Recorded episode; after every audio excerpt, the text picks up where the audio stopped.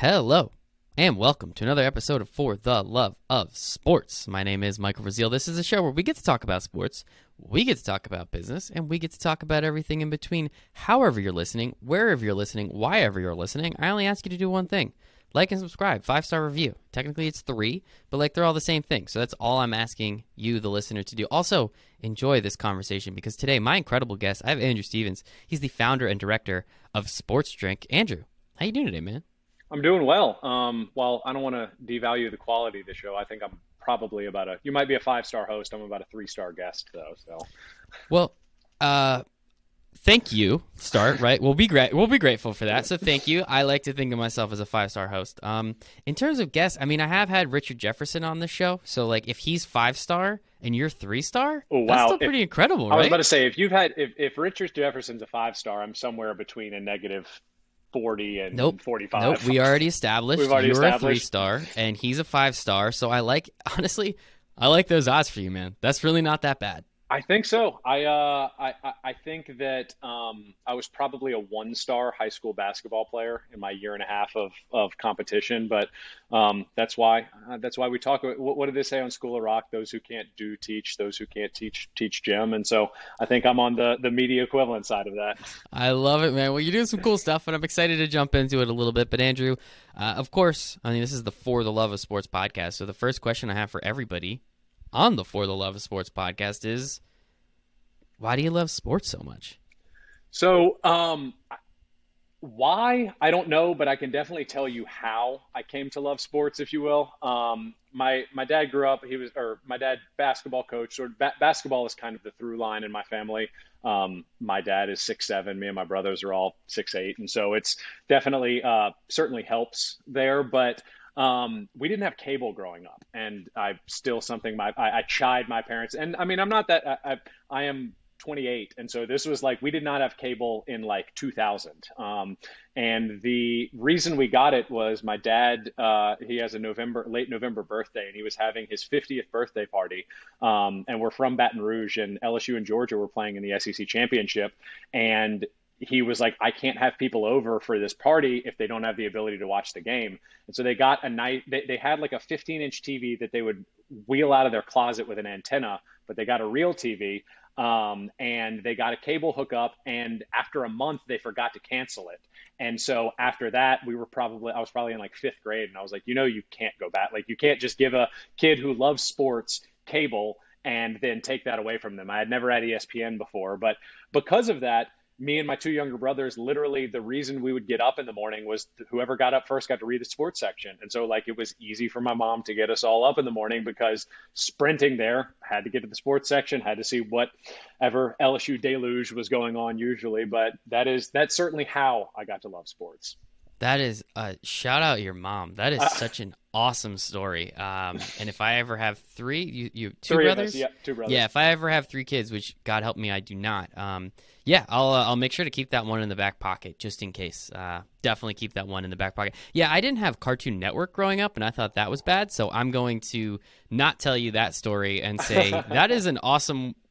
I love the awareness from your dad there. Totally knowing that too, like, hey, they're probably just not even gonna come to the party. Like, let's mm-hmm. give them something. And who of us hasn't just forgotten to cancel a subscription at this point in our lives? So I'm not too surprised by any of that and it really like to to paint a picture my my dad huge sports head but i mean one of the biggest nerds that i know god love him his is, as opposed to bringing presents he said i want you to bring me your favorite book and so this was a man who was receiving about 50 books at this party and we were saying ralph you, you got to have the sec championship on i'm, I'm sorry they they got to see it um, but awesome. funny, funnily enough, I was from Baton Rouge and then went to Georgia, and so LSU and Georgia played in that game, and so.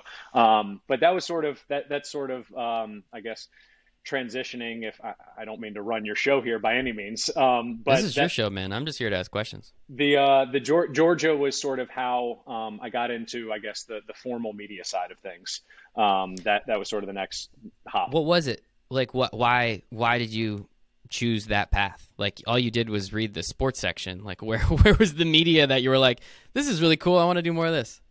So um, I I mean, as I, I don't think um, alone here, but absolutely no idea what I want wanted when I, I wanted to drink when I went to college. I wanted to be away from my parents. Um, I, I think I was looking for the the freedom more than anything, but I was just a bad student, and I didn't know. Like I, I, I, was not smart enough to get into the business school. I could, I could lie and be like, my journalism was my passion forever. But it was, it, it's something that I definitely wanted to do.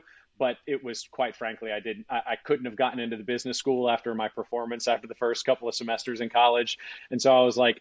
I've always wanted to do media. I'm interested in writing. Um, and I think that the issue, and which is sort of the reason that I'm in the career path that I'm in today, is um, I, I, was too behind on it. Like I got there and they were sent. I was like, I will cover anything. I will cover the equestrian team. Like just let like let me cover something on the sports side of things. Like I have a knowledge in it. I'm willing to learn. I'm willing to work. Um, but they were kind of like people have been doing this for two years as freshmen and sophomores to basically try and get these opportunities with student papers and whatnot. And so I was like, well, if, as, if I'm trying to be in sports journalism and I don't have any access to journal about sports, if you will, or cover sports, like I got to do something on my own. And so it, the blog that we started at the time was the Armchair All Americans, where we were basically like, we are college students, we are trying to cover college sports from a college perspective. And so it started off on sort of a WordPress blog um, where I don't believe it now, but I pontificated that the 2015 um, near undefeated Kentucky Wildcats could have beat it, beaten the 2015 1072 76ers. Um, granted, could have never happened. But Karl-Anthony Towns, Devin Booker, it was a fun team. Um, but anyways, the uh, the I, I started doing that, and it really sort of got uh, it got pinpointed. It was, I mean, a, a WordPress blog. So it was the armchairallamericans.wordpress.com if anyone still wants to go type in that mouthful. Um, but from there, we I started I started doing a lot of Georgia football stuff, and so our model at the time was people at LSU, friends from home, Alabama, Texas, whatever, trying to cover um, their college as locally as as we could. And we didn't have press access, we didn't have anything, but um, we were trying to cover it. I mean, sort of similar to the way that SB Nation and kind of that. It was very blogging um, esque. We didn't realize that we were ten plus years behind on being able to monetize the blogging world, but um, I started doing Georgia football stuff, and the publisher of at the time the Scout.com Georgia page kind of approached me, and he was like, "I've seen some of your stuff on message boards. I've seen sort of, um, and it was a lot more sort of first person opinionated writing, just because that's sort of my writing style. Is I'm I'm not necessarily the I'm going to source quotes and I'm going to sort of like present this as objective because I'm not objective about. I've, I've, cried after the national championship. I'm not an objective Georgia sports fan, and so I didn't cover it necessarily um, objectively. And so I, I, didn't try to be. What what we called it was um, informed um, subjectivity, if you will. Um, or passionate objectivity. It was sort of those were kind of the two um, things that the tent poles. And so after that, um, for my last two years at Georgia, I covered the beat um, there, and so I did. I was for the entire. Um, it was the very end of the Mark Richt era, so Richt's last year, and then Kirby Smart's first year, um, and so it was cool to kind of see the transition and the way that the two staffs approached media, um, sort of establishing. Um, and it was my last year at Georgia, which was Kirby's first year, which bummed me out a little bit just because it was his first year there. I felt like I was establishing a good rapport with him, and then ended up graduating and going on to do other stuff. Um, and so that was the uh, the original sort of conceit of what we were trying to do in the media world. It was as peer to peer as we could get, and then we sort of some people sort of started making inroads in larger publications, um, and then we sort of continued, graduated, um, moved back to our homes, and sort of tried to figure it out more remotely. That is awesome, man. I think that's a couple pieces of that story that I want to touch upon. The, the, most important, right? As you said, you're already two years into this thing and you're unable to get those beats. So what'd you do? You went and did it on your own. And I think sports is an industry that's so interesting that if you're not doing something, you're not going to get paid. They're not going to pay you to do something you've never done. Why? Why? There's too many people that have done this for free for too long, for better or for worse. Uh, but then there's also just passionate people like yourself that said, "Well, I want to do this, so I'm just going to do it and we'll see what happens. And I think, as you said, you're like 10 years, give or take, behind on actually being able to monetize blogging, right? But yep. you've gotten to the point where you understand where that monetization has went, which is podcasts and everything. So we'll get to that in a second. But I think that's just such an awesome way way of thinking about it. And even from the the editorial aspect of it, as you said, it's very opinionated. Well, that's all that really gets clicks now anyway. It's just screaming Mm-hmm. A Smith, screaming about some Yeah. shit. And like, okay, that's about it. So like for whatever reason people love that, I personally cannot stand it. I Mm-hmm. hate that stuff. But to each his own. Who the hell am I to say, you know, what you should like or you shouldn't? So I think it's really interesting that you were able to take advantage of it and then quickly turn that around into getting on the beat. So was the beat through your school or was it through just how how big the site, the armchair armchair got on its own?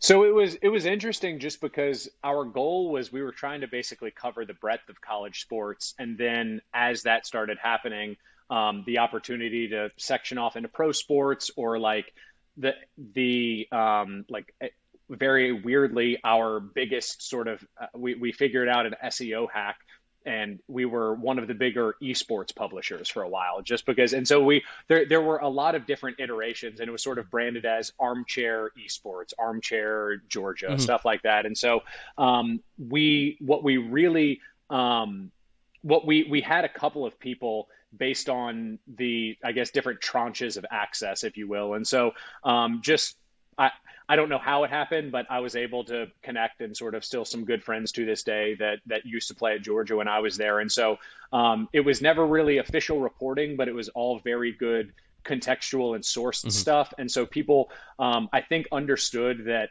they they knew that I was plugged in, but it was also not somebody that was going to traditionally be um, in the actual interview room. And I think that one of the, the I guess my old boss, a, a friend to this day, Dean Legge, um, I think he kind of saw that and he runs now. It, it used to be a scout.com and then Scout was bought by 247 and then he has since gone independent. But essentially, um, he was basically like, I, if you want to intern for me, like I am looking for basically like an assistant producer on everything. So I co-hosted a podcast with him. I did some writing. Um, I, I covered the beat on the games, sometimes in the press box as sort of like social media, taking notes, interviews, sometimes on the field doing photos. Um, and so it was a really, really good. I, I don't think I would be here to this day without sort of the context and the experience in that because I think that there was a part of me that had I not had it, I would have always been seeking the legitimacy of that. And being able to be in there at that age and probably as a 21 year old or so i was able to sort of see like this is cool and i like this but it's not for me. Like this is not the way that like i think i can cover sports um, as a fan um, and it's not necessarily as a fan but it was more like i don't want to be in the press box for a georgia game. I want to be in the stands for a georgia game and i don't need to go interview kirby smart after the game to be able to put together a piece of content on it because I don't like, and we have learned this sort of over the last de- half decade and decade in production of content is like we're not big enough to break news, and so we don't need to be busting our butts and stressing over what's going on during a game because where we are going to lie is people want to hear more of our opinion than the reporting of facts because they can go to the athletic they can go to espn they can go to these established entities with these established sid connections and athletic director connections and whatnot.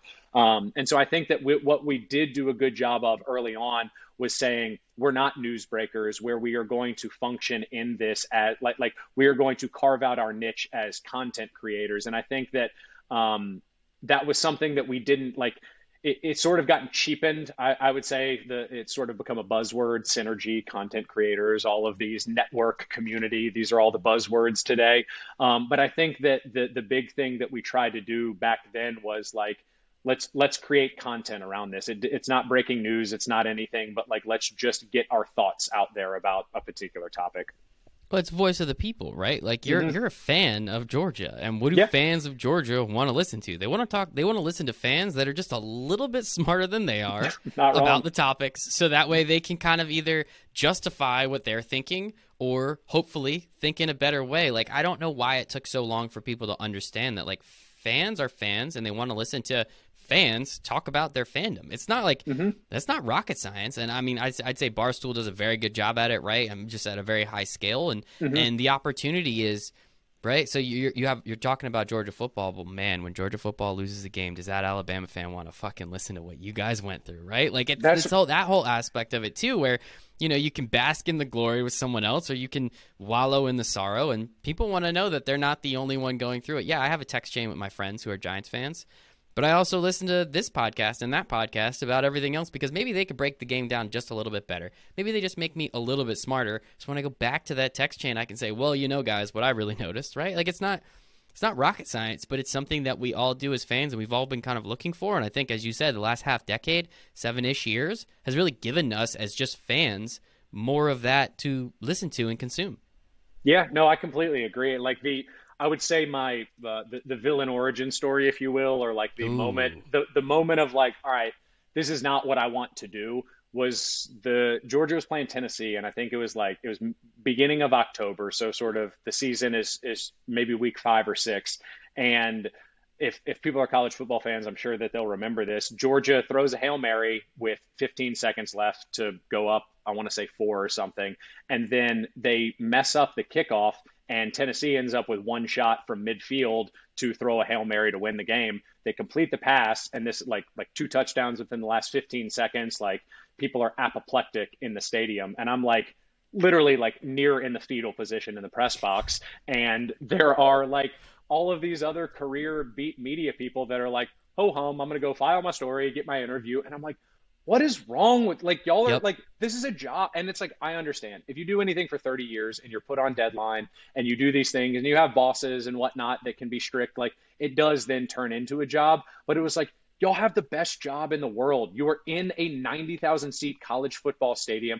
covering like a nationally televised game that like the team that you theoretically like have a a real tangible advantage cheering for. If Georgia goes to the national championship, that elevates your brand as a as a reporter. I don't know why you are not tied into this team succeeding. And that was really one of just like like I, I really was like one of two or three people out of 50 or 60 person press box it felt like that was like visibly upset and i know no emotion no cheering none of this in the press box but that was when i was like why? Like what? Like there, there are 40 people in here that are wearing red and black shirts without Georgia logos on it. Who are? Who do we think we are actually supporting here? And so that was one of those things. I was like, okay, like maybe I do want to try and do things a little bit differently. And that was where um, I'm very appreciative of my my former boss of like I, my, the the show that I I did a daily Facebook live show and it was called the Andrew Stevens Show and it was like a call in sort of live thing and the the hashtag was hashtag Ask the Ass because the Andrew huh. Stevens Show and so it was like we we tried to do it a little bit I mean very dumb very stupid but like those were the, the that was the angle that we tried to cover sort of Georgia football and SEC football from um, and I think where we were able to find some of our like you mentioned barstool earlier it's we try to delineate where we can from them just because i, I know that um, the blogging world they are they have sort of um, calcified it and they have done an extremely good job scaling it. But i do also think that like um, there is an element too of uh, a little bit too rah rah for us sometimes. And but i think the bigger thing is every media company these days has been headquartered, it feels like, out of three markets, or anyone that tries to do anything on a national scale. You're either in New York, you're either in LA, or you're in the Bay Area of some sort. And like, we are headquartered out of New Orleans, Louisiana. And so it doesn't make much sense, but it's also like, this is where we're from. We built sort of like, like we, um, like we, we, we made our bones on SEC football coverage. And so like going outside while we we cover outside of the college footprint, we are in the action sports world now. Um, that that that home footprint is something that we have wanted to do things differently. We want to be dumb rednecks where we can. We want to be idiot Cajuns where we can. And so I think that highlighting some of that those personalities that you're just not going to get from a New York based media company or an LA based media company um, is something that, as opposed to a, a disadvantage, we try and relish. And I think I have a note written here. I usually don't use my notes. I usually just kind of write them just so I have them. Mm-hmm. But I had, literally have a note. I said niche versus general. And that was going to be mm-hmm. something that we talk about when we do get to sports drink a little bit, but we're not quite there yet. So just don't forget that if you don't For mind. Sure. I'll, I'll, ask that question and hope you answer it in like 20 minutes. Absolutely. Um, I totally agree with you though. No clapping in the press box. Like what? I just don't understand it. It's it's one thing if it's like the Super Bowl. Okay, like if it's mm-hmm. not like a hometown reporter and it's just like those ESPN or CBS guys and they're just kind of reporting. It's still cool, right? Like yeah. I watch football.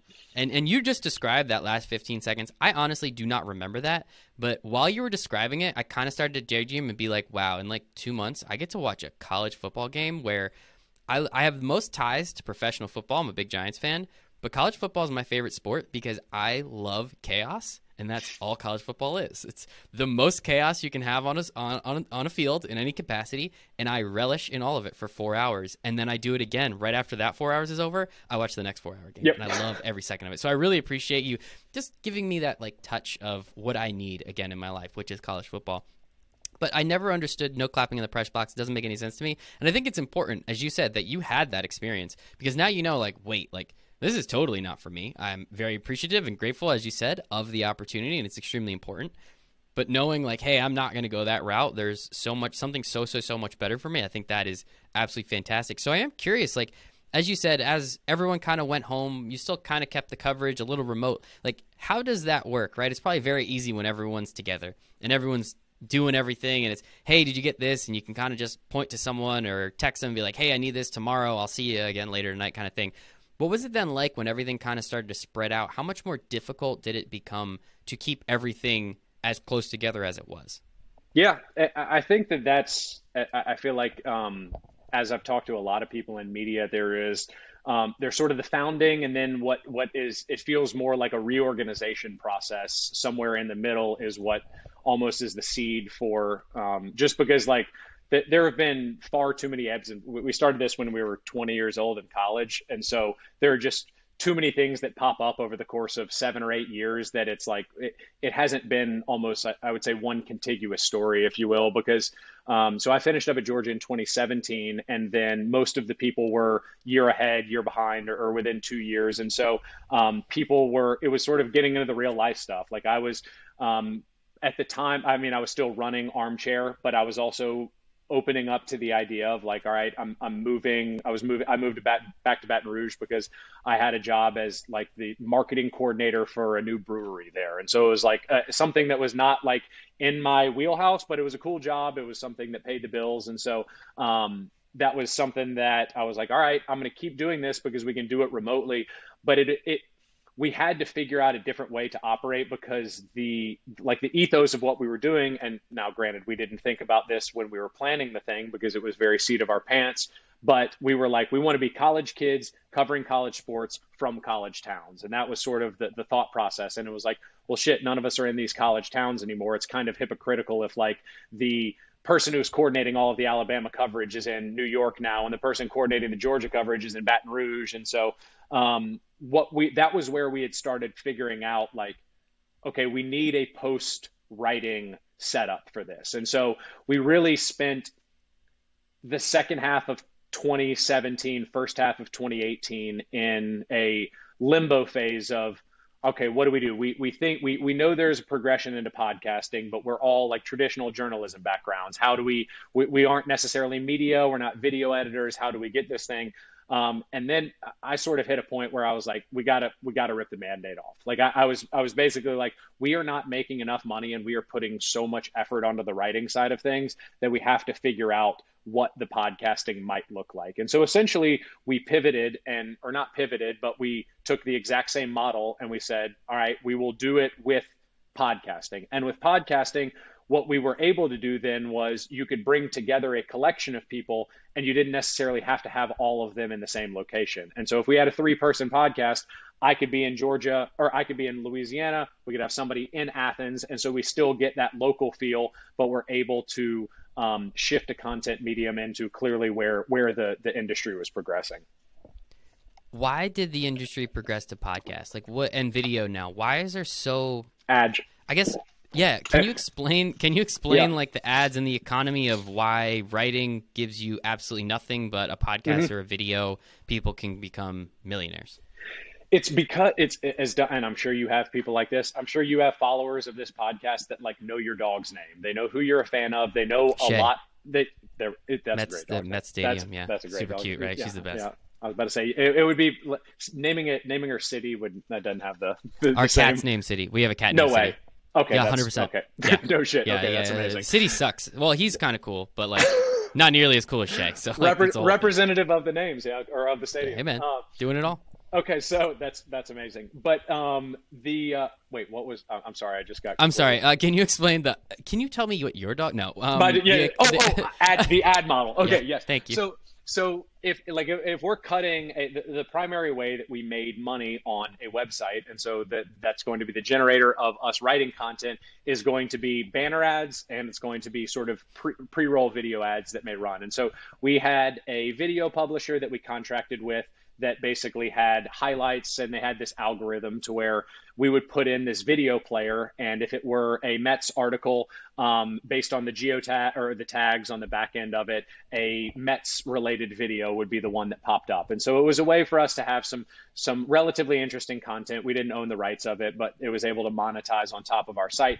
The problem is those really aren't engaging. If you come to our site and you want to watch or, or listen to uh, not listen to a read a Mets analysis or a Mets breakdown or a, a post game or a pre gamer, you probably don't care about watching an ad and then sitting through a video from a publisher that you're not familiar with. And you also are going to scroll through the MyBookie ad or the, the Docker shoes ad that's sitting in the middle of that article within literally like microseconds, if not having an ad blocker that is already sort of set up to where you don't even see that. And with the podcasting, the ability to get in front of i mean as you know all of like a lot of the standard metrics are going to be defined as per thousand sort of audiences. And so you're going to pay a rate per getting in front of a thousand eyeballs or a thousand ears or whatever. And so to pay in, to get in front of a thousand eyeballs on on your computer people like the the the model of the banner ad industry is we have just so we, we have decided that it is spam and that it is not something of value and so we dismiss it whole hand. No one clicks on banner ads and then goes and buys a product and so these advertisers and these brands have absolutely no interest in spending money to put on these websites.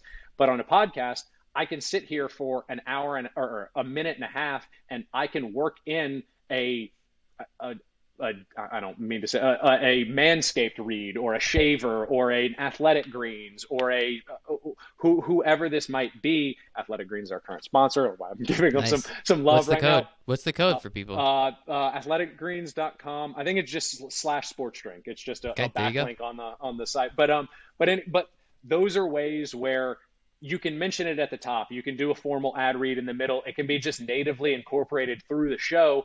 And because content can sort of be interspersed without it, people aren't as um, as just off the top going to skip it, get through. Now, granted, if you have, and this is why when we do a lot of our ads, we say we want to work with brands that understand who they're working with because we are somebody that like this isn't going to be the traditional reporter type um, sort of podcast.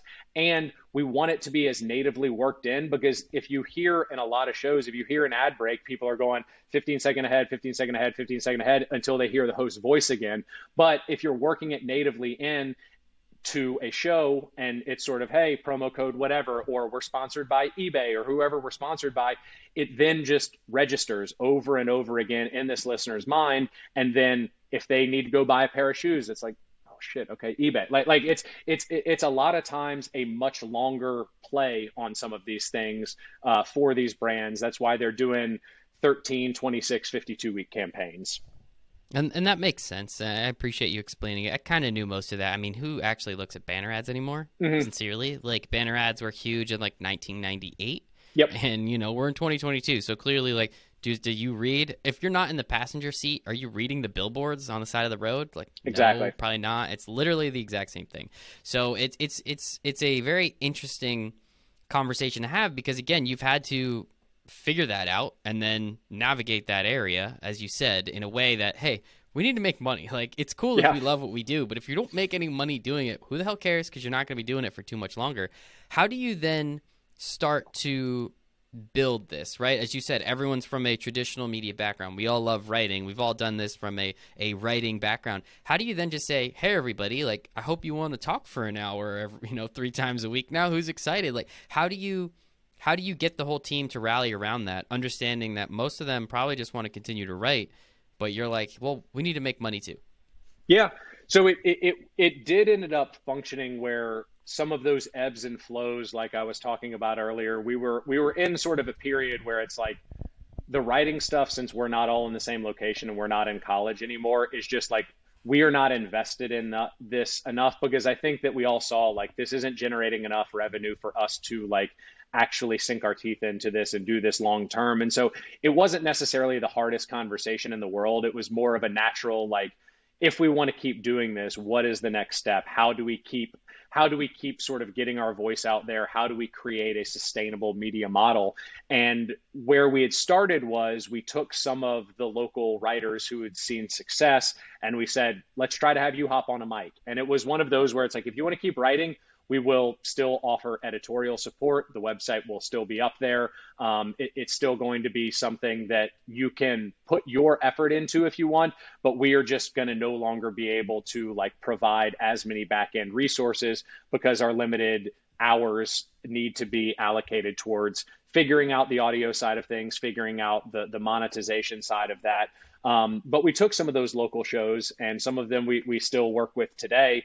Of let's try and get you recording. Let's see how it goes. And then from there, we started contracting and we, we figured out that it's a lot easier to add an established podcast than it is to add just an established or, or, a freelance writer from somewhere just because their recording schedule is down their editing schedule is down they seem to have a flow as opposed to someone that says i have a journalism background i have writing capabilities there are sort of um, everything under the sun that they might that what their appetite for actually writing might be. You can generally go to a podcast and say they've recorded every week for the last 30 weeks. This seems like this is something that they may want to do. And so um, the combination of that sort of i guess organic original content paired with the ability for us to go out and start adding new shows um, i think was where the scale sort of started to come in. And this was um, definitely not the beginning of networks by any means, but it was still at the point where um, there was a lot more, I guess, free agency and sort of territory to grab.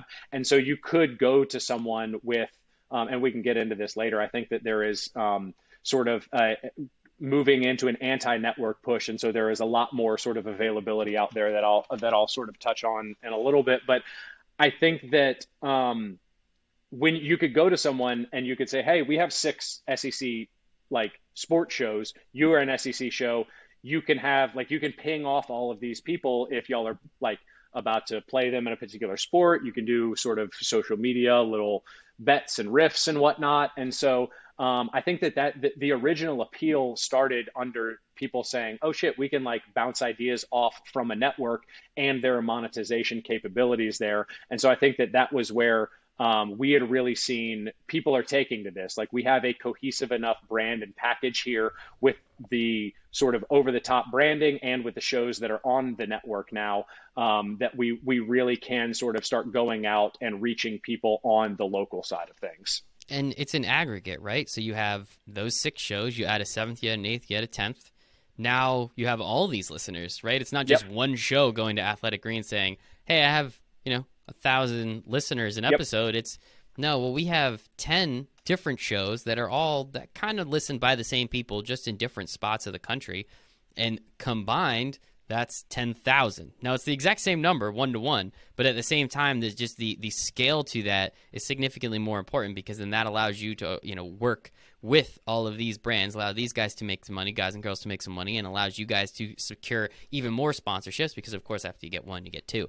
How how do you look at the? Um, uh, well, actually, it's only been 14 minutes, so I'll ask my question now. The niche verse being very general, right? You could probably go mm-hmm. out and find some shows that are just big, but like they're about sports. Like, okay, yeah. cool. Like that's great. Like, how do you? Where is that line of delineation? Where do you say like, hey, we actually we're trying to get more granular with the content, with the, the specificity of the content, rather than this person that just talks about football on Sundays, because anybody can do that. That's pretty easy. Yeah. So the um, I don't I, I don't know the exact number, and so I don't want to be specifically quoted on this, but I think there's about two million podcasts in production in existence, and wow. after after you get past episode ten, there is some like precipitous drop off in terms of like I mean, it, it, it, might be 90% of shows don't make it to episode 10 or something like that. And what it's shown us in a lot of that is if you don't resonate relatively quickly, you are going to stop doing what you are going to do. Because, quite frankly, or even if it's a more larger established show, um, there if it's a large established show, they're probably, I mean, if we're being honest, too big to work with us right now. Just because if you have established a national, just we're a sports show, you probably are in connection with one of the bigger net, Fox Sports and ESPN, Barstool, mm-hmm. The Athletic, something like that. Um, but if you are going to try and start quote unquote a general sports show, you're going to burn out on it because there just aren't going to people are going to go listen to Dan Le Batard and people are going to go listen to Pardon My Take and people are going to listen to Bill Simmons and all of these different outlets that have the ability to get big guests that have crazy stories in their past that aren't really just like one guy in a microphone who wants to talk about sports. But the real niche part of things is like there may not be somebody that is like we're we're about to start a name image and likeness podcast like around yeah. around college NIL and someone came us came to us with a pitch on it and they were like I think we and it's with a with a lawyer specifically in the NIL space based out of Columbus, Ohio, and he's like, I think I can build the biggest NIL podcast out there. And we were like, I actually think that this could be possible because NIL on on July 1st that that'll be one year that the legislation will have gone into effect. And like there really is not that it's touched on on college football shows it's touched on on national media but there isn't really one show that says these deals were signed this week. This is what happened. I'm talking to um, X Y and Z athlete media member sports information director what it might be on what the future of this industry looks like.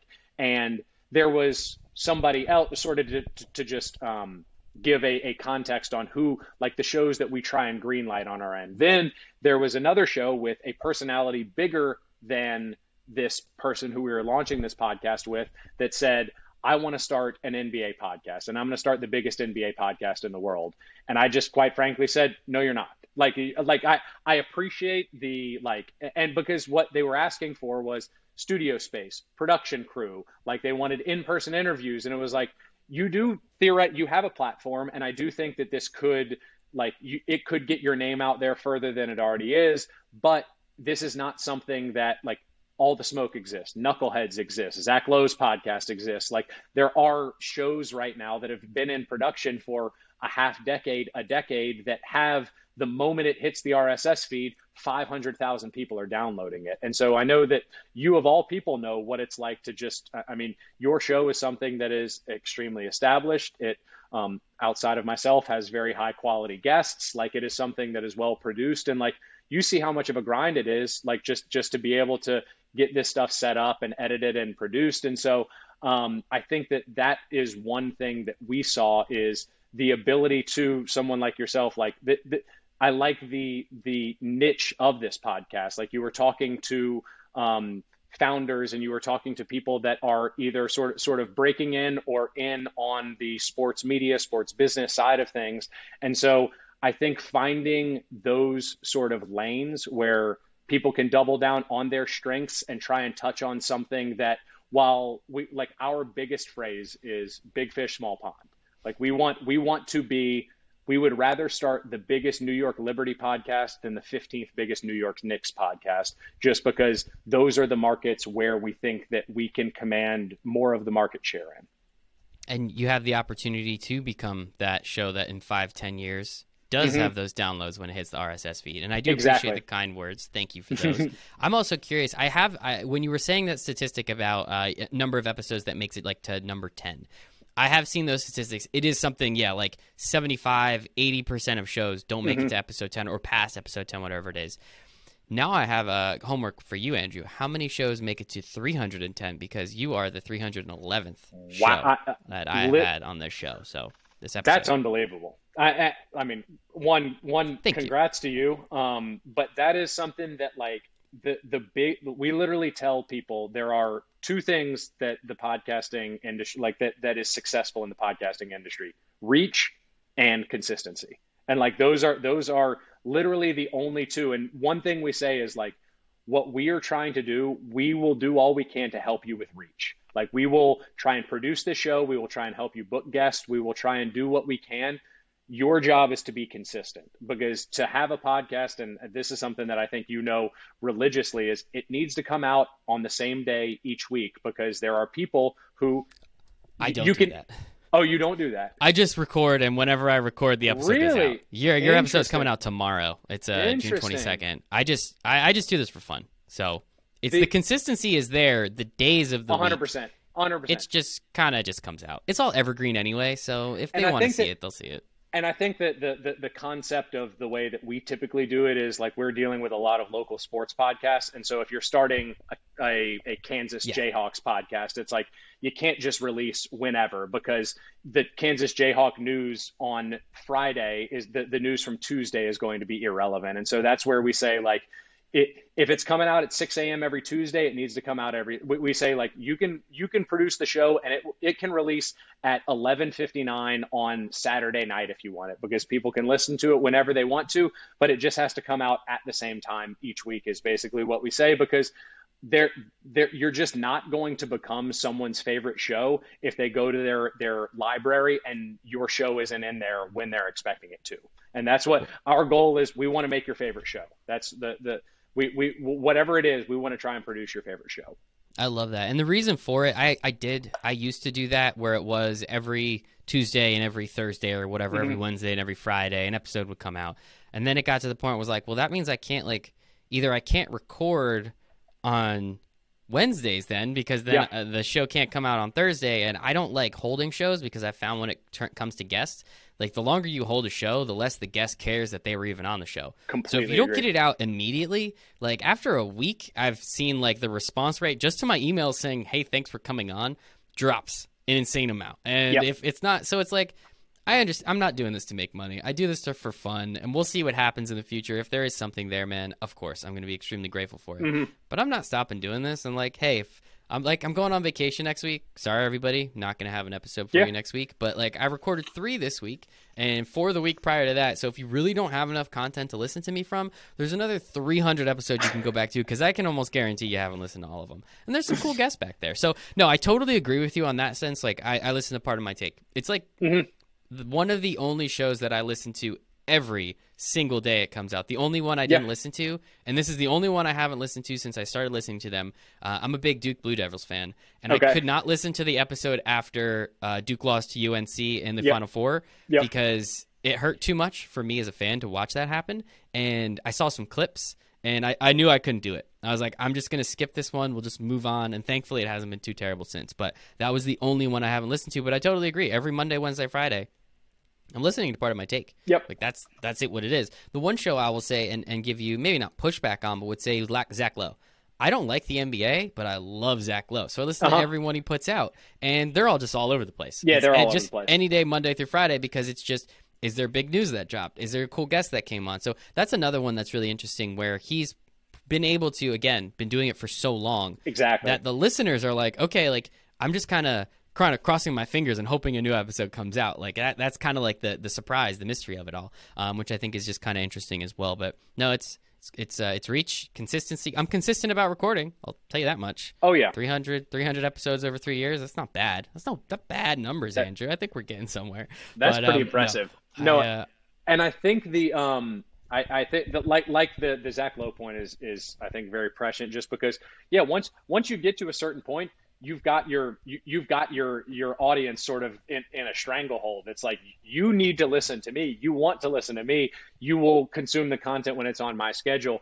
For the the people that we deal with a lot of times it's like if you want to get to that level every day and it's and and that's where like you just got to get shots on goal. We, we call it shots on goal just because no one is going to remember your bad content but the good content it's going to hit a tiktok for you page it's going to hit instagram reels it's going to hit retweets on twitter but you just got to put the stuff out there and so that's that's where the the shots on goal mentality is sort of paramount to especially people trying to get into the media space Yeah, and I, I agree. If there was a New York Mets podcast that I was to listen to, I'd want it to come out either a every day so I could listen to it, Yep. or I would know it's on. Hey, it's on Mondays because we can talk about the previous series and the next series, and on Thursdays because we can talk about the previous series and the upcoming week. Right? Like Yep. that's super easy. And like if you could do that, I'm good. I, I can figure that out, and like that's kind of the best way to do it uh, in terms of football. Like, or um, I'm sorry, in terms of baseball.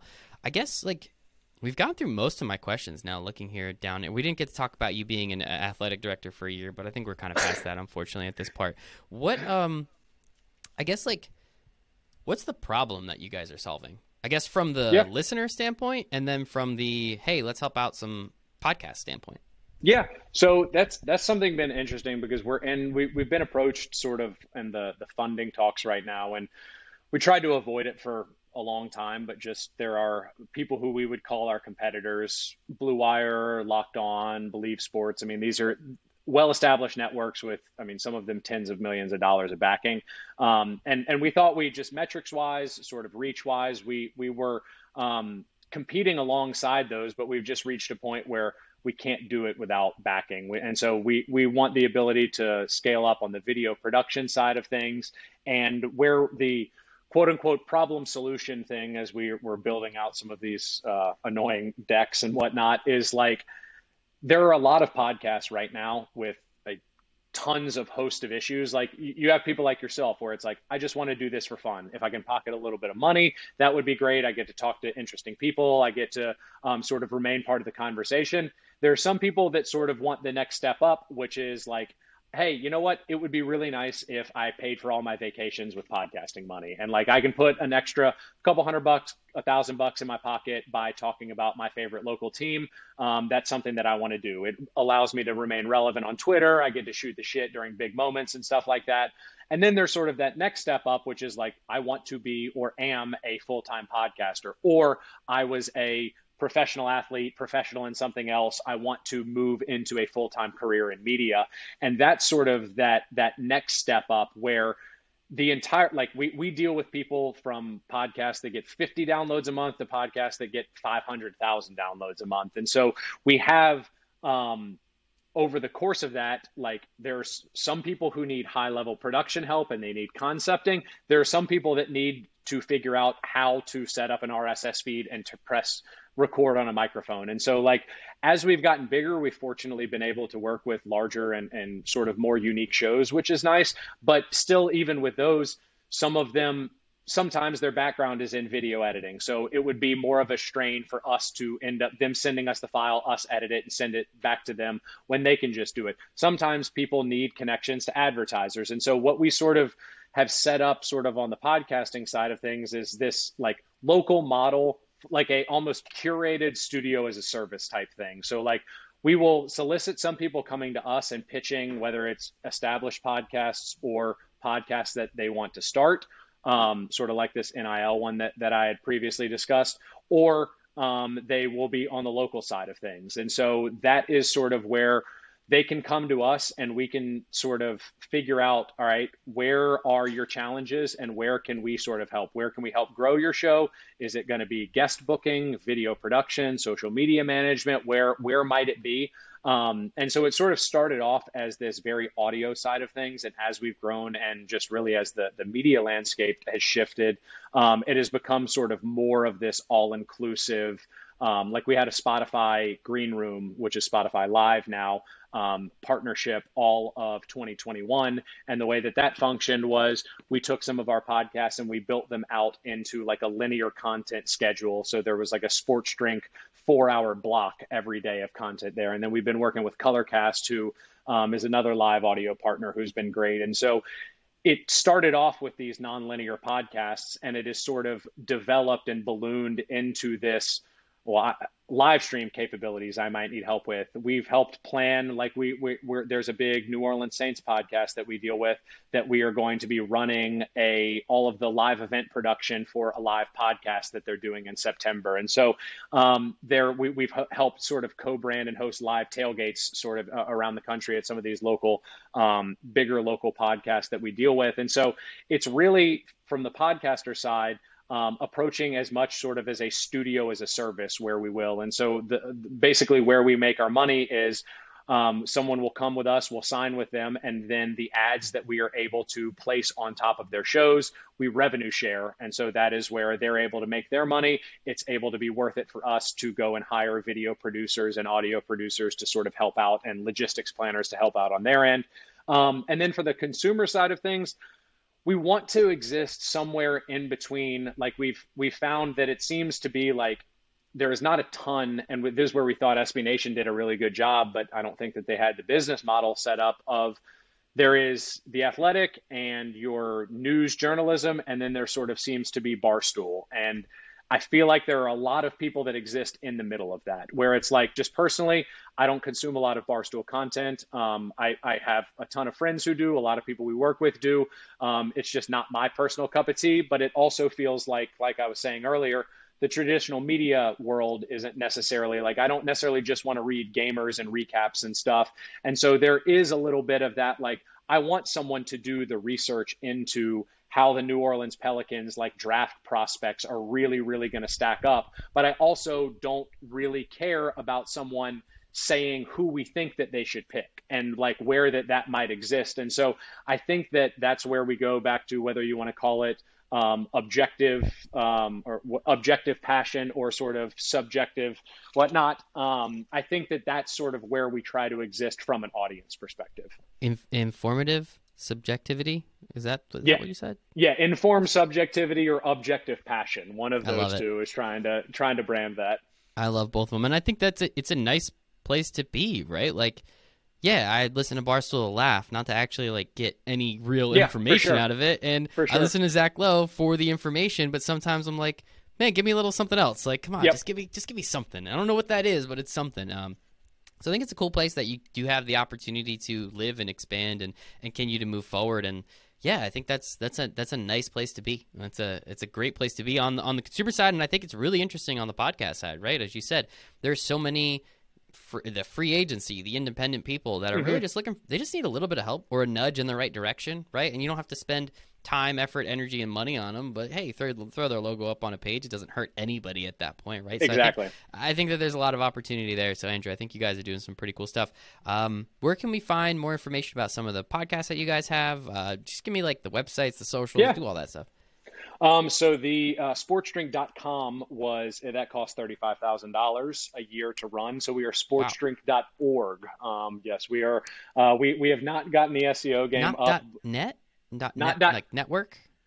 Well, we, we, we wanted to get away from the network branding type okay. stuff. Um, and we thought it would, we, we would the original conceit was like sportsdrink.gov would be funny to have, but it's like obviously we funny. can't get we can't get a government entity, and so sportsdrink.org. We were like maybe we'll uh, confuse some people thinking that we're like a nonprofit or somebody that does something good. Um, but you do something great. The, you're right. All, all, the all the socials, um, Instagram, Twitter. Twitter is where uh, we're, we're biggest on in terms of like we we and like we will interact with people, do prompts and stuff, like actually try and that that is where I think our biggest community building side of things is.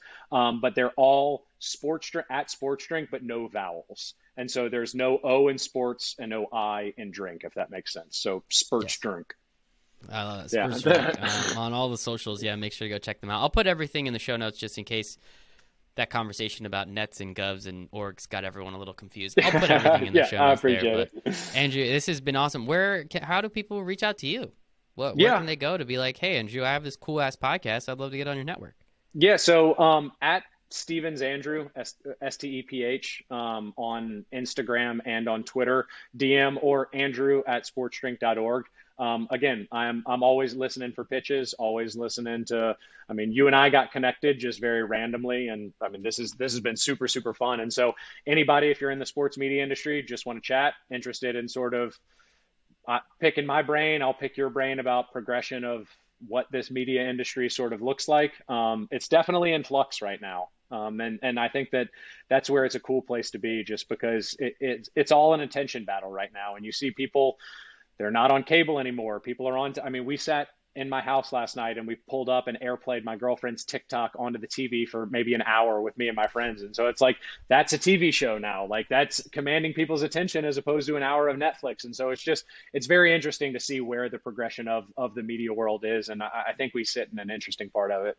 Yeah, when it's in flux, that means you, there's there's things to take advantage of, and it sounds yep. like you guys are doing just that. So I think it's awesome. One more time, Andrew Stevens He's the founder and director over at Sports Drink, Sports Drink, uh, sportsdrink.org. Yeah. Uh, we'll have everything in the show notes again. Andrew, I really appreciate you and your time. I appreciate everyone's time listening. Time's the only thing we don't get more of. So thanks for giving me a, a solid hour of yours. So thank you for that. But yeah, make sure to go follow everybody. Um, check it out. Appreciate everyone's time. Bye, everyone. Absolutely. Thanks so much, Michael.